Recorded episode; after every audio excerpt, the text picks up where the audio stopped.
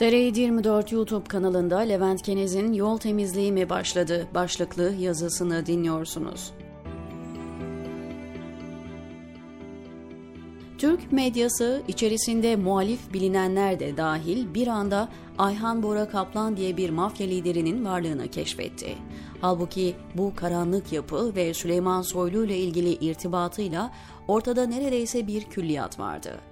Yandaş basın Soylu ismini geçirmiyor. Ancak emniyetin yayınlanmasından rahatsızmış gibi yaptığı bilgi notuna göre gerek adliye gerekse emniyet içerisindeki konjonktür değişmelerden sonra Bora Kaplan isimli şüpheli bu kurumlardaki bağlantılarının kaybolduğu ve dolayısıyla etkinliğinin azaldığı düşüncesine kapılması sebebiyle kurmuş olduğu suç örgütünün geçmiş dönemlerde karışmış olduğu suça konu eylemlerinin açığa çıkacağı düşüncesine kapıldığı değerlendirilmiştir ifadeleri yer alıyor.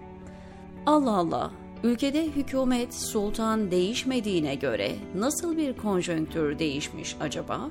Süleyman Soylu'nun girdiği bütün karanlık işlerden Erdoğan'ın haberinin olmaması mümkün mü? Ülkeyi muhaberat rejimine çevirip Soylu'nun pek haz etmediği isimlerin başında yer aldığı istihbarat mekanizmaları bütün olanları rapor etmemiş olabilir mi? Asla. Ta 2013'te bile MIT, 17 Aralık öncesi Reza Zarrab'la ilgili bilgi notu geçmiş ve ilişkilerinin hükümeti zor durumda bırakacağını rapor etmişti. Kamuoyuna yansımayan daha kim bilir neler vardır.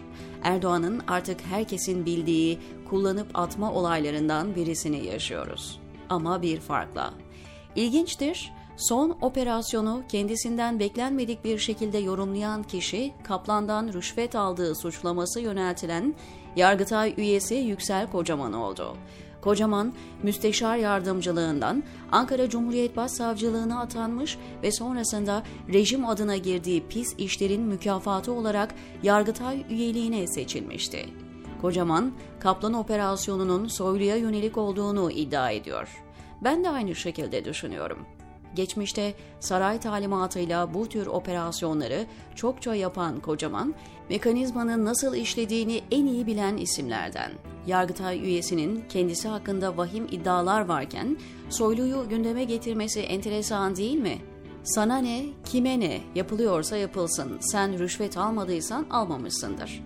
Ama aldığı yönündeki en güçlü ibare yine kendisine ait isminin ortaya çıkmasında emniyetteki kripto FETÖ'cülerin rol aldığını iddia etmesi bile hakkındaki iddialara inanmamız için yeterli. Peki operasyon neden Soylu'ya yapılıyor? Birinci güçlü ihtimal bir mesaj verildiği açık. Hablemitoğlu cinayetinin kilit ismi Gökhan Nuri Bozkır'ı hatırlayın. Ukrayna'dan şöyle getirdik, yok böyle operasyon diye getirilen adamın aslında bir yerlere mesaj verilmek için getirildiği belliydi. Bozkırı üzerinden öyle yerlere gideriz iması seçim öncesi Sedat Peker'e bel bağlamış kesimlere gözdağıydı. Bozkır şimdi nerede? Bilen yok. Peker suskun mu? Evet. Kaplan olayı da adamın elimizde mesajıdır. Şahsen şu aşamada çok ilerleyeceğini düşünmüyorum. Birkaç ayak takımından bürokratın görev yerlerinin değişmesi, belki haklarında dava açılmasıyla her an raftan indirilmek üzere bir yerlerde bekletilecek. Bu arada sağlıksız büyüyen Kaplan'ın mal varlığı yeni oyuncular tarafından paylaştırılır.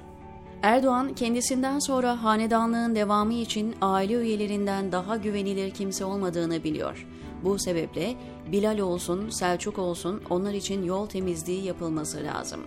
Bu yol temizliği planlarının olmazsa olmazı, görev süresinin bitmesine az bir süre kala meclisin ülkeyi seçime götürmesiyle bir kez daha Cumhurbaşkanı seçilmek. Bu arada adamlarını potansiyel veliaht olarak hazır etmesi gerekiyor. Hakan Fidan'ın MİT başkanlığından alınması da Soylu'nun tasfiyesi de bu yol haritasının adımlarından. Ama Erdoğan ailesi ve rejim hakkında çok şey bilen bu isimlerin sessiz sedasız liderlik iddialarından vazgeçmesi mümkün olur mu?